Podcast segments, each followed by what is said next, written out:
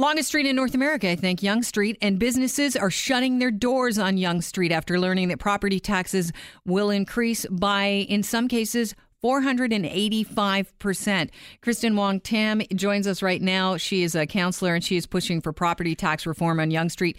Kristen, let me start off by saying that you have a meeting scheduled today with the Municipal Property Assessment Corporation.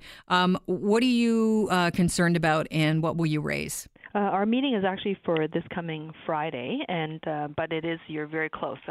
We are going to be meeting with the Municipal Property Assessment Corporation as well as Revenue Service staff, including property owners on Yonge Street, the northern stretch of Yonge Street until Bloor, and we're going to talk about ways for them to find a way to reassess those properties.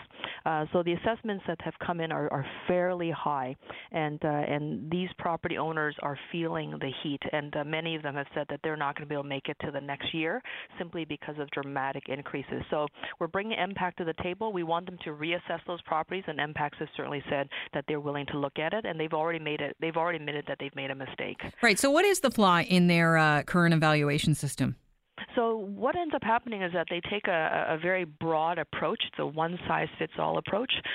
So when you're dealing with multi-residential, industrial, or commercial properties, and these are commercial properties, they basically appraise them all in one style, which is highest and best use, which means that it doesn't matter if you're a 2 or 3 story storefront plus apartment or a parking lot, you get assessed in exactly the same fashion. So it's a rather blunt instrument, which means that if you're in a neighborhood of rapid development, which is often the times, especially in downtown Yonge, you as a small property owner with a small storefront plus apartment, you're going to be assessed as a major development site.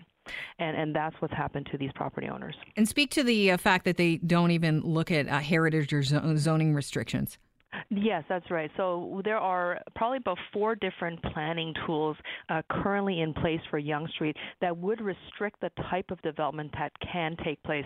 Our most powerful tool is the Heritage Conservation District, which is what this area is considered under. So it falls right into that catchment, and it's a much more regimented planning tool that does not allow, free-flowing development. It doesn't mean that anything goes. In many cases, it means that the property owners or the developers, if they bought them and assembled those properties together, will have to make a much stronger case on why they should be given those permissions.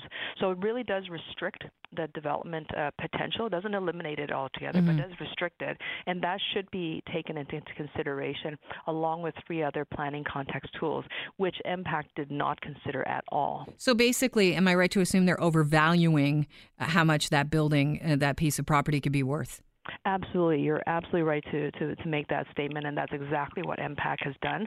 And they themselves have now come out and said that they realize that there was a flaw to their methodology.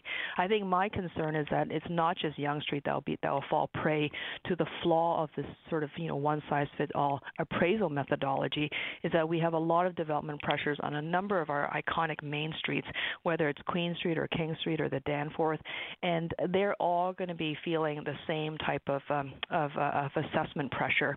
If we go further north into Midtown, the Yonge and Eglinton corridor, I can't imagine that this has not happened to them. If I go further north into the Shepherd and Finch corridor along Yonge Street, I suspect that given all the major development that's happening along that stretch of Yonge Street, that the same thing has happened to them as well. We just may not have heard about it as of yet. Right. And so you want to address it now. You've got a short-term and a long-term strategy. What's your short-term? What's your long-term? So the short-term strategy is to number one, get MPAC to reassess and help the property owners develop a case for that reassessment, which we started to do. So the planning staff have prepared a letter explaining, all the reasons why there are certain planning restrictions, and I think that's going to go a long way. That will outline very technical 4 reasons, including the HCD, on why it can't happen, and MPAC is ready to make that reconsideration, and then the law. longer term is actually getting the City of Toronto and the province to sit down with the Minister of Finance so that we can actually define hopefully a small business class or perhaps a smaller building classification so that they're not swept up in the same dramatic fashion once again as major development sites. And that's going to be a much longer, more complicated conversation because the province has been asked a number of times before by the City of Toronto, and they've never quite drawn a conclusion. Kristen, do you think they're trying to force gentrification in this neighborhood?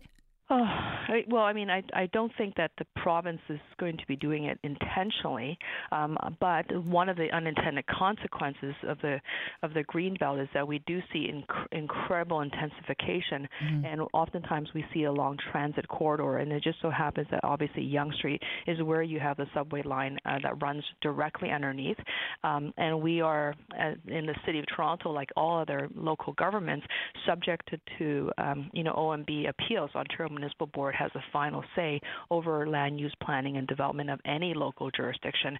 So it is a provincial body. It's constituted as such to provide quote-unquote oversight on these small little cities. But I would argue that the City of Toronto is one of the largest governments in Canada. We have departments of planning that are fully staffed and very professional. We don't need a babysitter when it comes to land use planning and development, and that has been one of our challenges. Well, Kristen, I wish you luck in your meeting this week. Thank you so much for joining us. Thank you very much for having me. I appreciate that. Cheers. That's Councillor Kristen Wong-Tam, pushing for property tax reform on Yonge Street, has a meeting on Friday with MPAC, hopefully to reassess some of the property values that we saw spike, and their taxes up 485% on Yonge Street in some cases.